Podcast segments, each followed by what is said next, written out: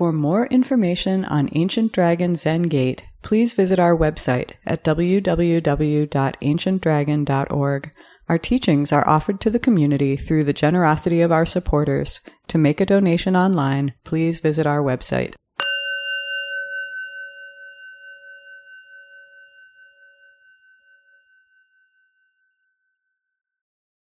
First of all, I want to say thank you to Taigen for inviting me to give the talk tonight, and thank you to Ancient Dragon, uh, my home Sangha.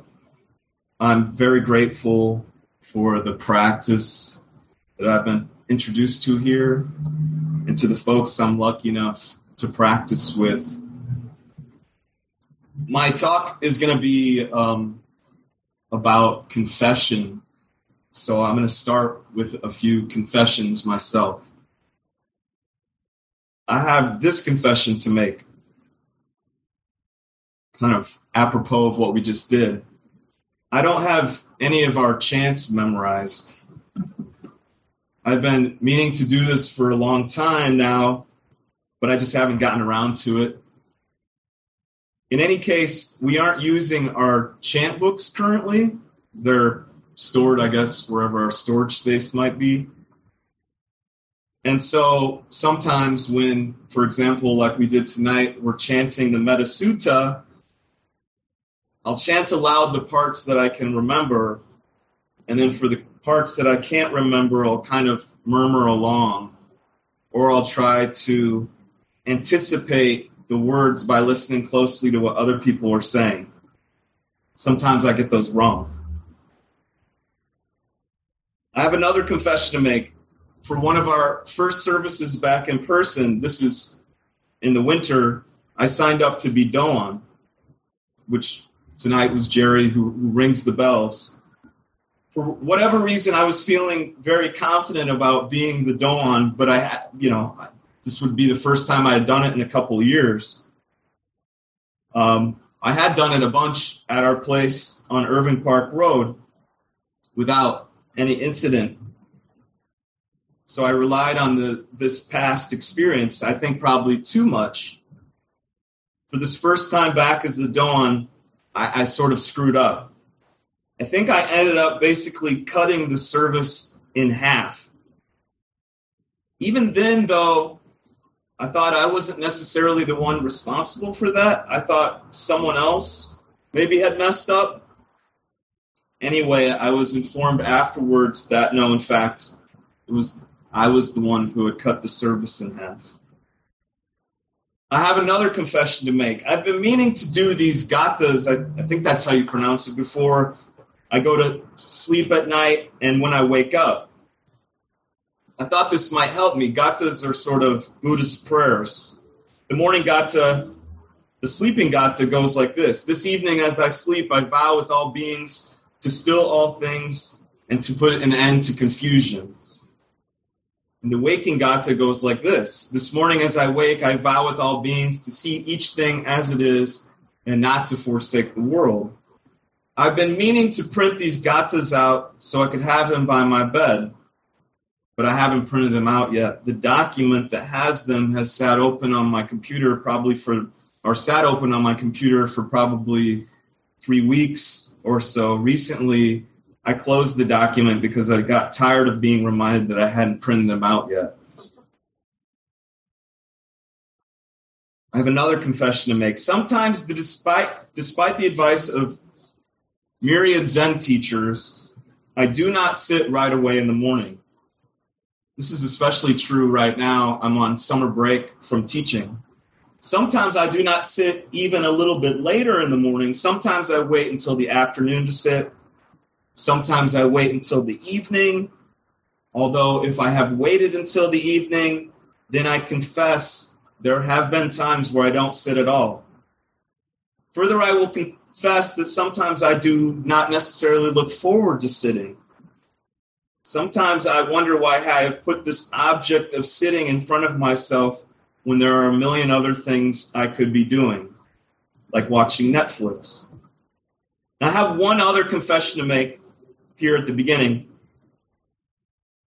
It turns out when you start making confessions, it can take a long time. My confession is sometimes I doubt.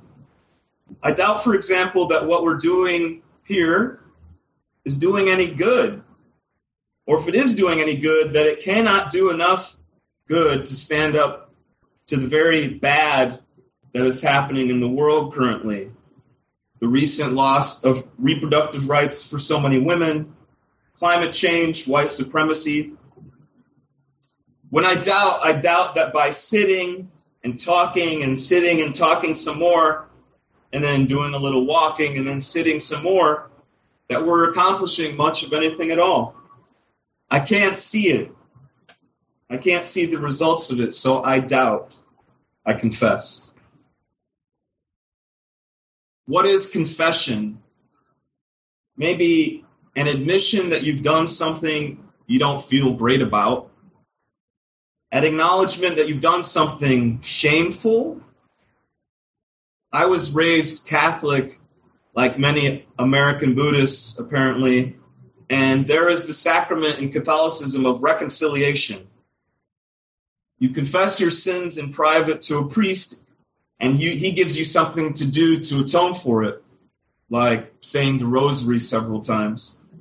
If I remember correctly, we took the sacrament of reconciliation in second grade. The whole thing made me quite nervous as a kid. For weeks before my first reconciliation, I'm sitting there reflecting on all the bad things that I've done, or I, I had done as a seven year old. And then you go and sit with the priest and tell him this list of things that you're done, you've done. I'll have to admit that the whole thing gave me a bit of the willies. There was a kind of power imbalance that I couldn't countenance even as a kid. I don't really remember feeling much of anything after confessing these sins as a seven year old. I didn't feel lighter at all. And maybe that initial experience has made me reluctant to embrace what I can feel like is sometimes the heaviness of confession or reconciliation, even in the context of our Buddhist practice. As you might, as we just did several minutes ago in our service, we chant the repentance verse here at Ancient Dragon. All my ancient twisted karma, from beginningless greed, hate, and delusion, born through body, speech, and mind, I now fully avow. All of my ancient twisted karma, as far as I know, karma comes from the Sanskrit karman or karman, which means action, effect, as in cause and effect, and fate. In our contemporary world, I think we tend to think of karma as you got what's coming to you. So, leaning more on the effect and fate of the Sanskrit, leaning on the you did this bad thing, so no, now a bad thing gets to happen to you. Karma as Schadenfreude. We don't emphasize, maybe outside of this place, as much the action element of the definition. That karma is your actions, your acts, what you do on a day to day basis, including the beneficial stuff too. So karma might be both the action and the effect. Our repentance verse also notes the twisted nature of karma. I think we might tend to think about cause and effect as linear a simple line between point A and point B, something easily traceable.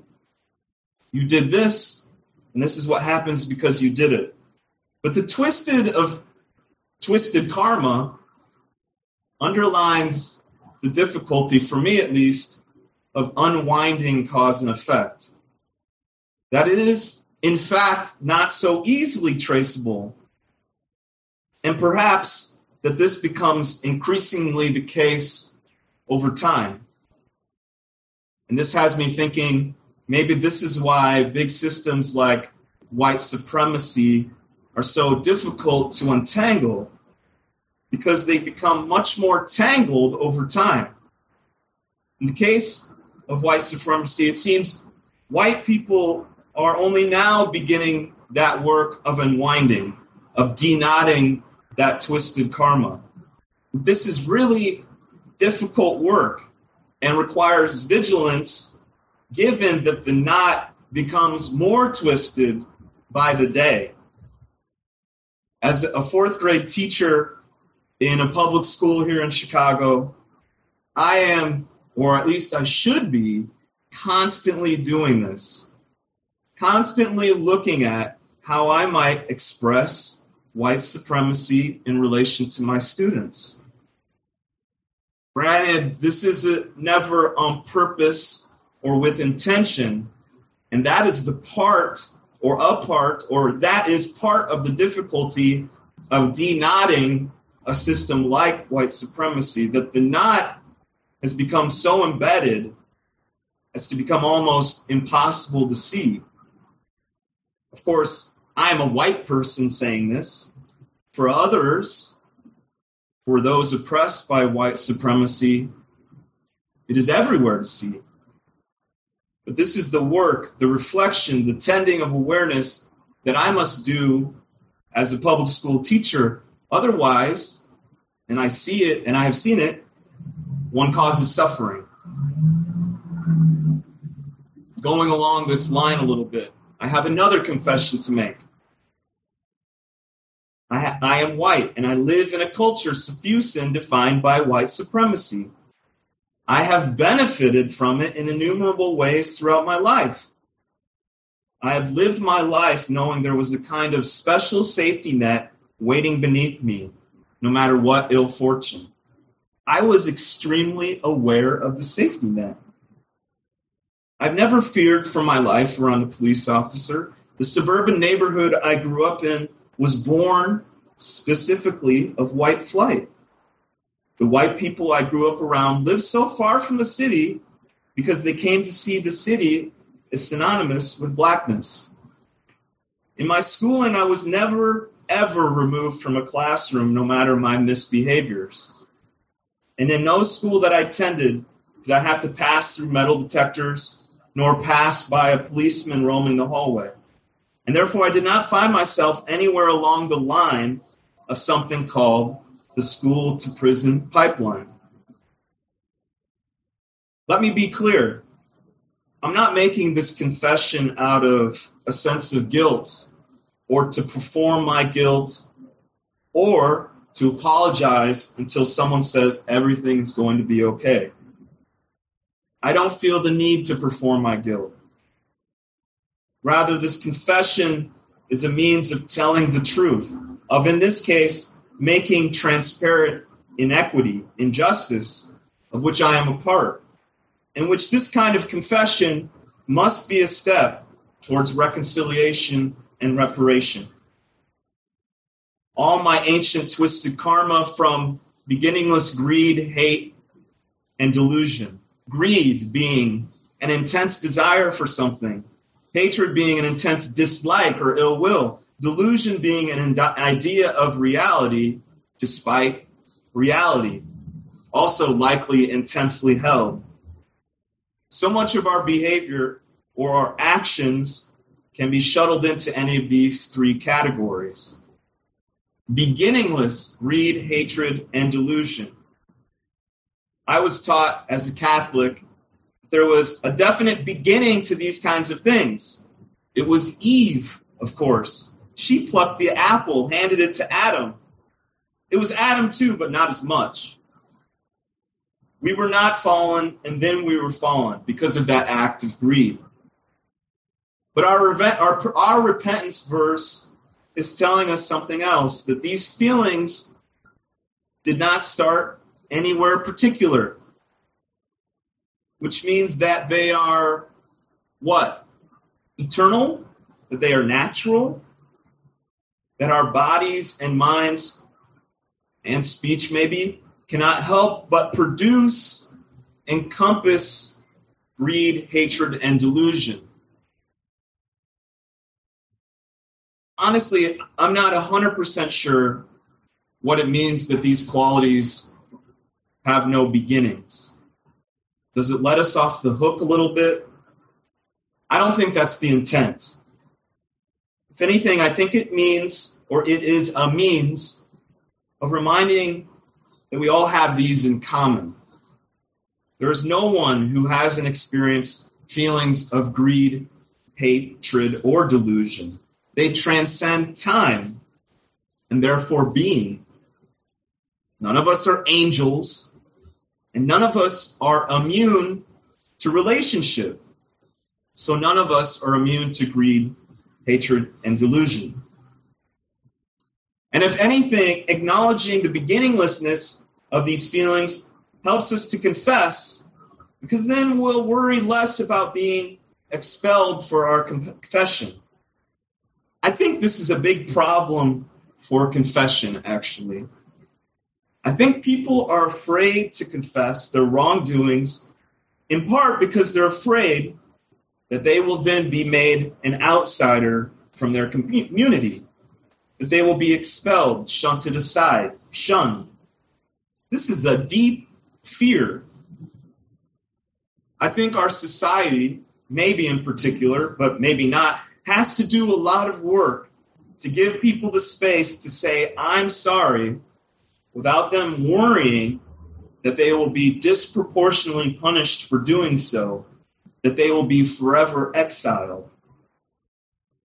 That is one helpful effect, I think, of calling greed, hatred, and delusion beginningless. How can I judge you too harshly when I've experienced these feelings too? I have a confession to make. Do I experience hatred? Of course. There are people who I intermittently hate. I hate when people abuse power. I have feelings of hatred for people who take advantage of other people. These are not the only people I have hated, of course. Hatred arises occasionally, inexplicably. And in fact, Zazen is a good means of noticing when these feelings come up. Zazen gives me the space to not act on that hatred and perhaps to even see it transformed. That's the thing about greed, hatred, and delusion. Our practice can be the transformation of these feelings. Greed, given space, given awareness, can become generosity.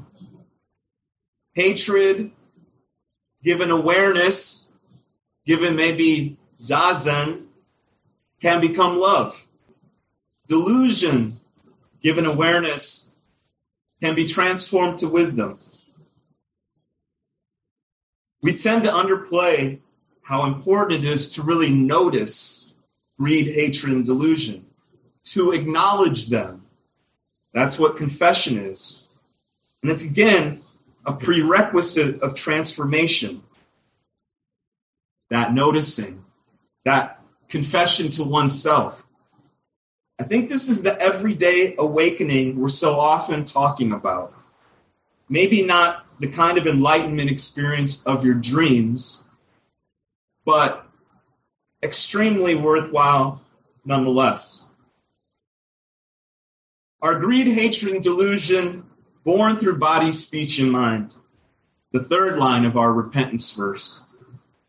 Is there any difference between the three, body, speech, and mind? Not necessarily as it's being proposed here. The verses don't go from beginningless greed, hatred, and delusion, born through body, which is the most important, speech, which is the second most important, and mind, which is the third most important.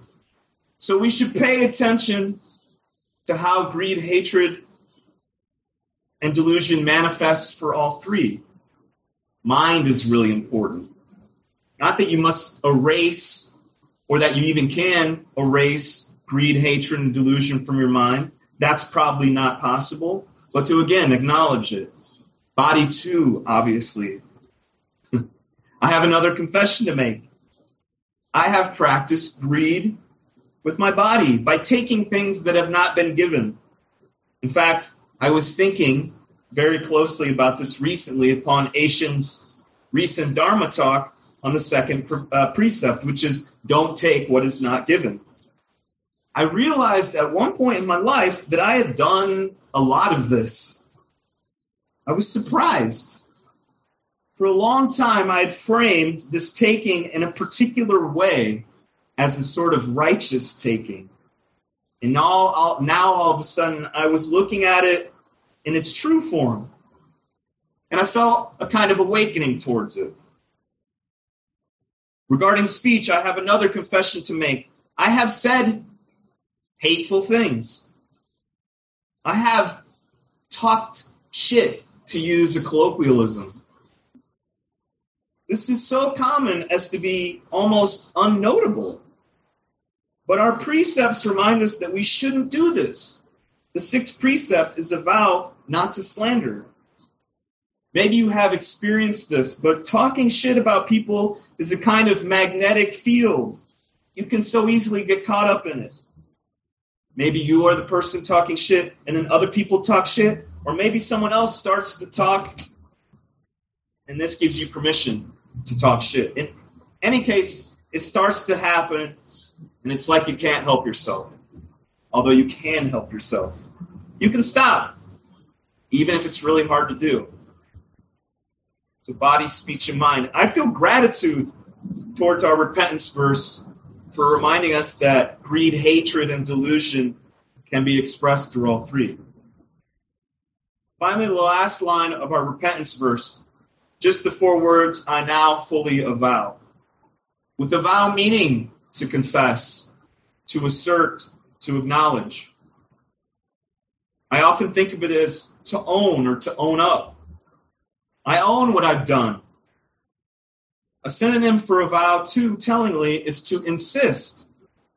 I insist above any objection, above my own resistance, that I have done this. There is an assertiveness to this connotation of a vow that I appreciate. Perhaps it would be better to use any of these words, for me at least, rather than confess. Confession for me has an unnecessarily heavy connotation. In any case, we know it is difficult to own up. It is difficult to insist upon what we've done, what we've done to hurt people, because obviously it is acknowledging the hurt we've done, the suffering we caused, and we know we shouldn't cause suffering. It's uncomfortable. Perhaps it runs up against how we think of ourselves, our idea of who we are. We want to think of ourselves as good people. But then all of a sudden we are met with the hurt we've done. We want to then escape the discomfort of this reality. And sometimes, and I've done this, we use confession as a means to get out of that discomfort as quickly as possible. I think it's important that we not do this. One thing, one important thing I've learned folks do in AA is to make amends for past hurts. And one thing they suggest when making amends is to continually ask, Do I have this right? Is this what I've done? Is there anything I'm missing? This is helpful, I think, to prevent rushing through the process. It might take a long time to get things right again.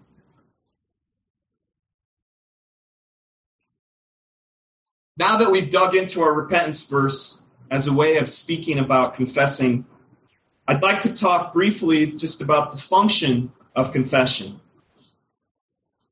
I've been reading Steven Heine's book, Dogen, Japan's original Zen teacher, and he writes that Dogen was interested in, quote, power of repentance to mitigate the effects of retribution. We see the effects of retribution most clearly, maybe, with acts of violence.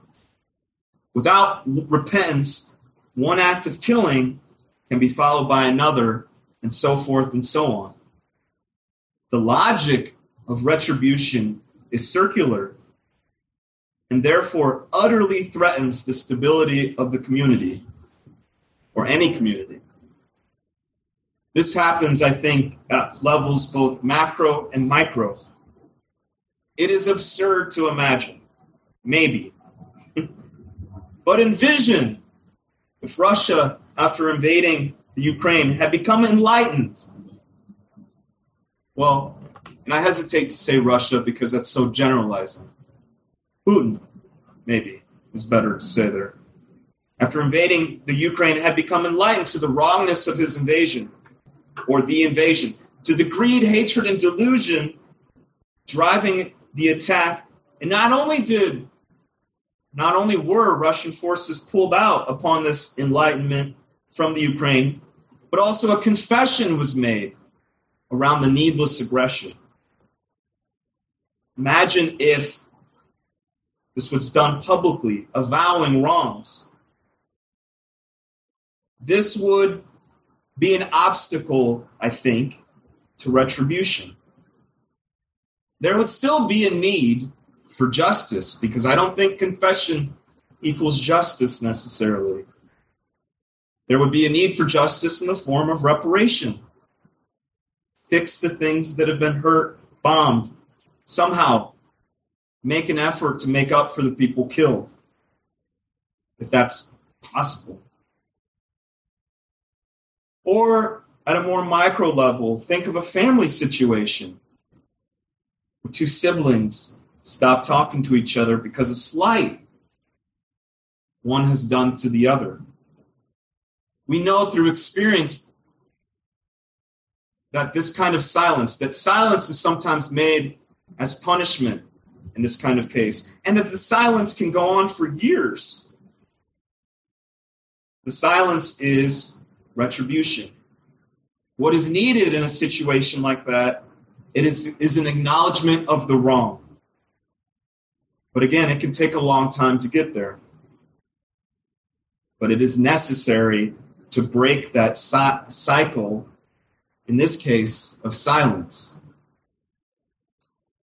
Here in the United States, we need to desperately insist upon the wrongs our country has done against black Americans and indigenous peoples.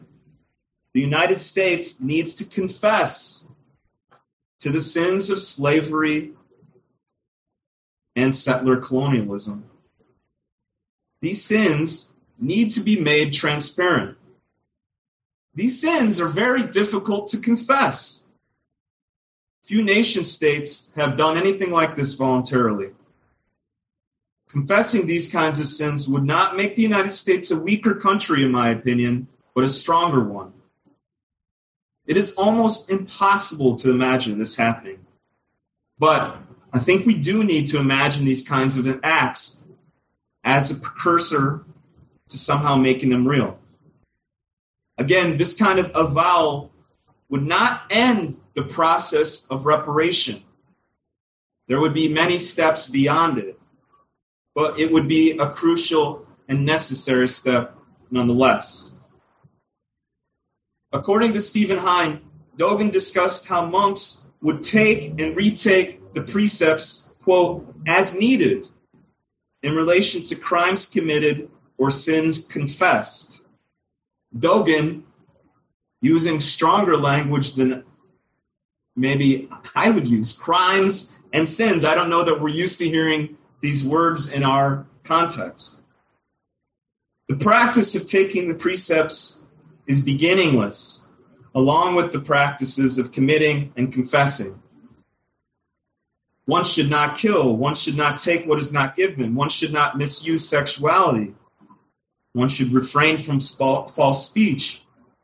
One should refrain from intoxicants. One should not slander praise self at the expense of others, be avaricious, harbor ill will, and disparage the three treasures.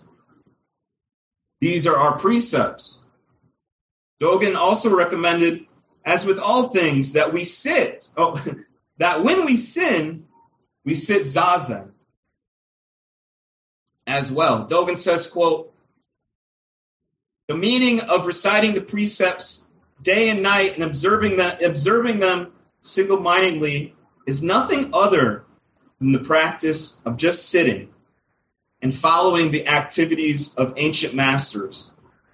When we sit in Zazen, is there any precept not maintained or any virtue left unrealized? We maintain not killing when we sit Zazen. We maintain not speaking ill of others. We maintain not taking what is not given. Sitting Zazen closes the circles of revenge and retribution, denudes an atmosphere of talking shit. Again, let us imagine the possibilities. An act of harm is done, a confession is made helpfully, and then an invitation. Why don't we sit Zazen together?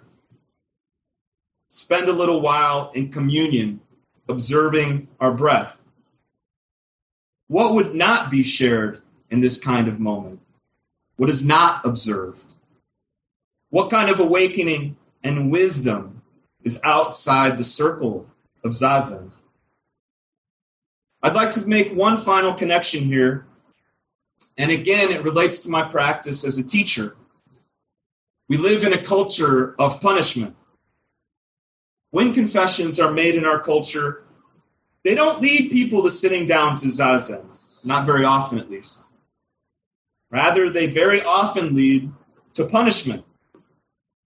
This seems reasonable to many of us. It's what we expect.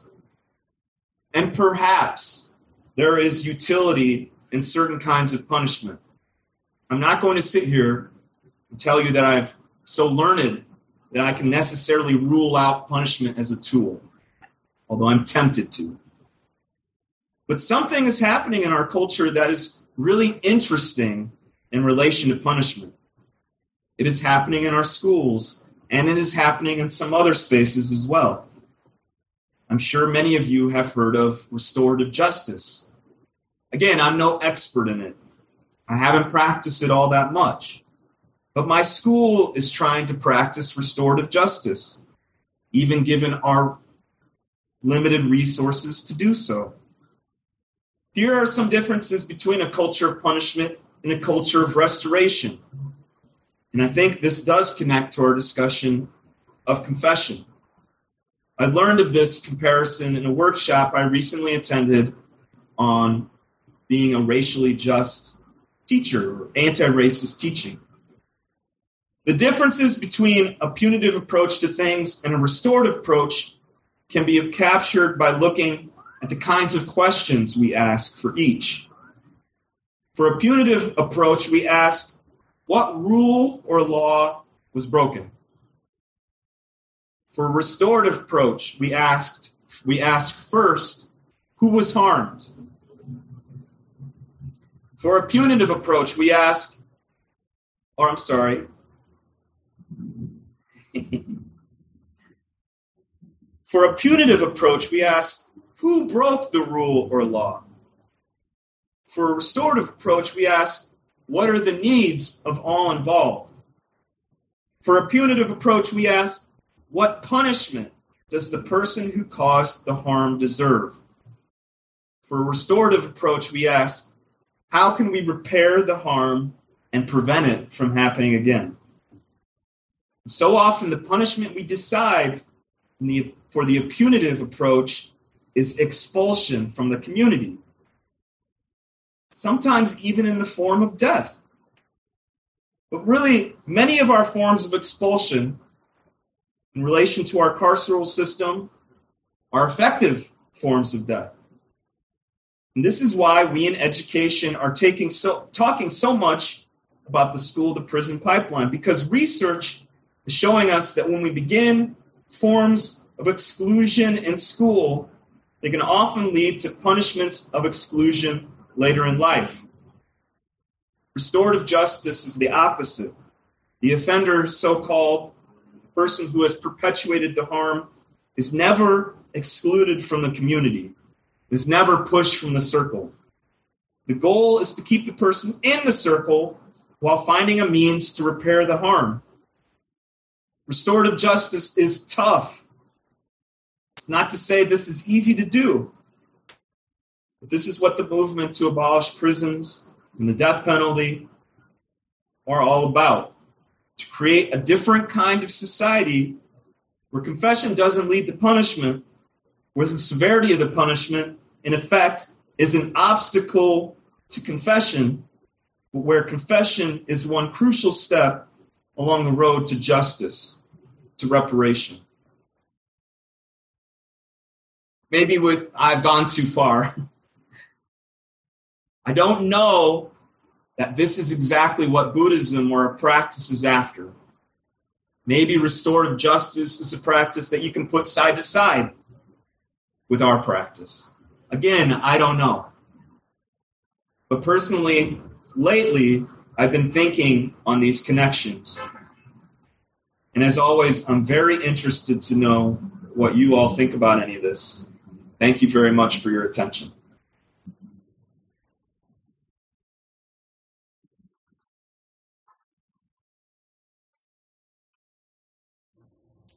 Thank you, Bo. Douglas, can you call on people in the room or on Zoom who raise their hands?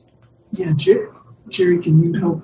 And if anyone online wants to make a comment or ask a question, please just raise your hand or use your reaction button to uh, raise your icon. Here.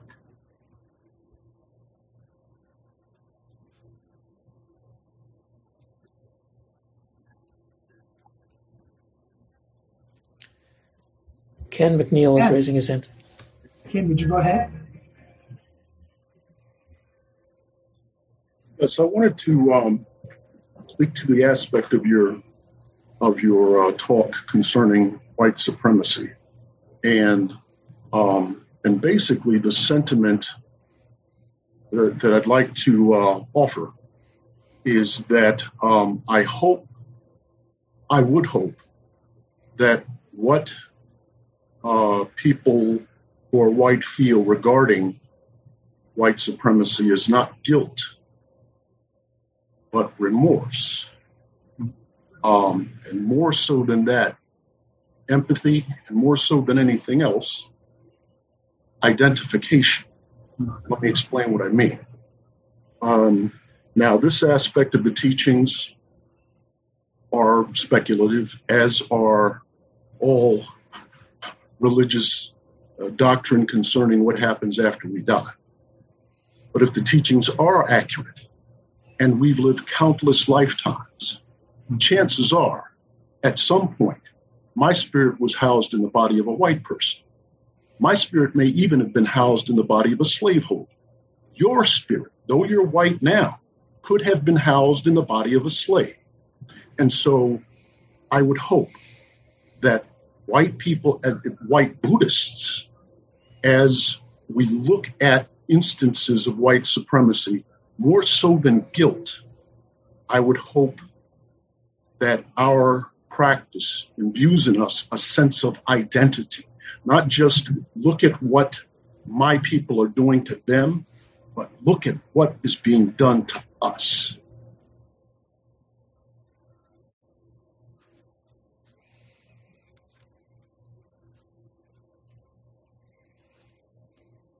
Sure. Uh, thanks very much, Ken. Yeah. I I guess the first thing I'm thinking about is, you know,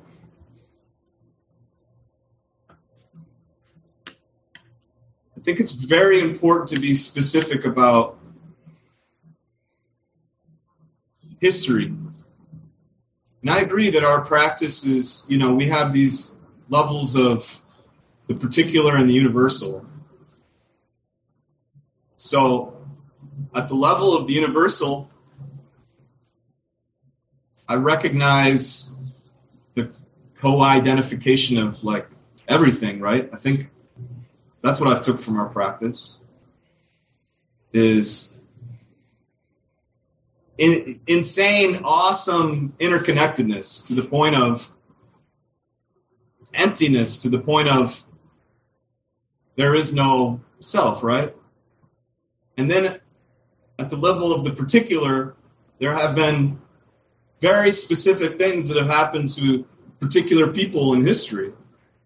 And I think it's important to be specific about that and to tell that story as accurately as possible. And to do so maybe as a means of, you know, in a hopeful way that, sure, whiteness is a construct, right? With real material effects. And maybe our practice is helpful in reminding us that it's possible someday to see that these like false racial categories are completely obliterated.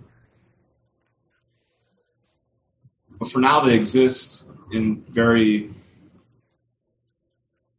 with very harmful effects. That's my response, and I, I appreciate your comment. Thank you, Bo, and thank you, Ken, um, very much. I appreciate your uh, emphasizing identity and that we are all in this together and are all interconnected, and that's real. And also, there's this history, um, and uh, we need to study history. We need to know what has happened uh, to all of us through these dynamics. Um, I, I think we're running a little late, but I, am interested in hearing other people uh, as uh, Bo and Ken are. Uh, and I wanted to actually, if I may, we have a Friday morning group that meets talking about anti-racism and how to be an anti-racist. We've been reading Ibram X. Kendi. Dylan is leading that. I don't know if Dylan, if you have any comments on uh, what Bo or Ken has said. Oh gosh. Um, I have a comment if you're yeah, go ahead. Betsy. getting your thoughts together, Dylan. Yeah. So, Bo, as you started out talking about tangles, you know, and Alan Senauke was speaking about this tangling, uh, untangling, you know. And I have a little experience with that in a very simple way when I sew. Buddha's robe. And anyone who's sewn, which quite a few of you bodhisattvas have, know that there's a tendency for the thread to knot up on itself. It's just one thread sewing together our practice. But the worst thing you can do with the thread is pull it. The best thing is to set it down and carefully, carefully study it and allow it to relax. And I felt that you were uh, helping us study, that you were engaged in this study of this tangled knot. So I just want to appreciate that very much. That's all I have to say. Thank you. Thank you.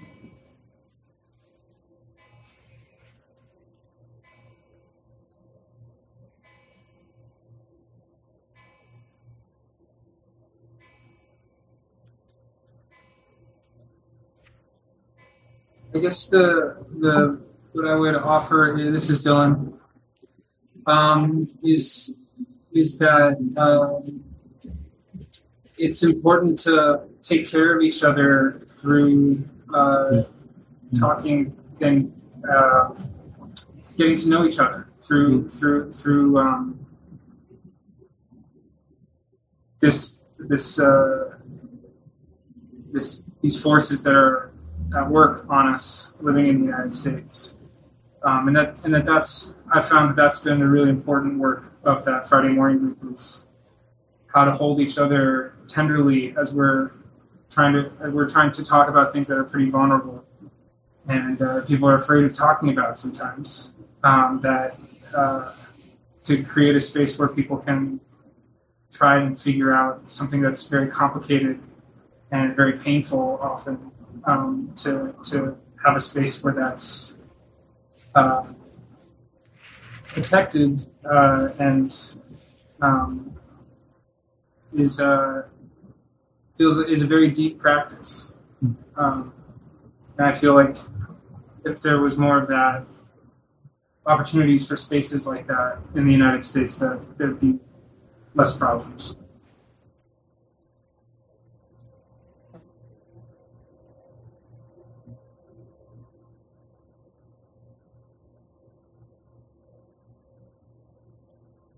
Anita, do you have something you wanted to say? Yeah. Um, going back to uh, what Ken said originally, uh, he he he went from the the place of white supremacy and not looking at guilt as guilt it as guilt, but rather uh, as remorse, perhaps, um, and, and then identification. And I was thinking uh, on more micro ter- micro level of looking at uh, the word confessions, which I just loved the repetition of the word confessions, uh, and the fact that so often when we have an insight or a, a breakthrough uh, in our patterns, habitual patterns, uh, that we look at it with um, guilt rather than looking at it as an opportunity for uh, um, growth, development. Uh, so looking at it in, in, with the sadness of, oh, you know, that's where I was, and and that's who I am, and and what do I do? You know, how how does that sit with me, and what do I do to uh, make that a more comfortable place? Mm-hmm.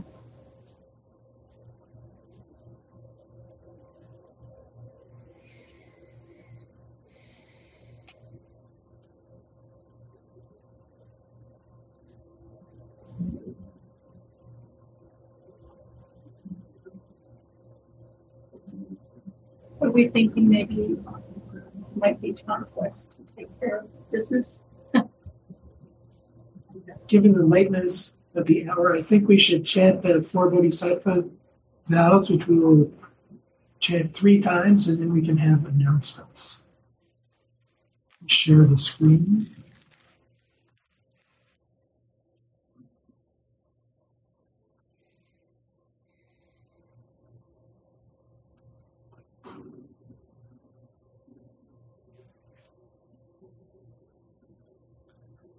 Beings are numberless. I vow to freedom. Delusions are inexhaustible. I vow to them. Our public gates are boundless. I vow to enter them. Buddha's is unsurpassable. I vow to realize it. Beings are numberless. I vow to free them. Delusions are inexhaustible. I vow to end them. Dharma gates are boundless. I vow to enter them. Buddha's way is unsurpassable. I vow to realize it. Beings are numberless. I vow to free them. Delusions are inexhaustible. I vow to end them. Dharma gates are boundless. I vow to enter them. Buddha's way is unsurpassable. I vow to realize.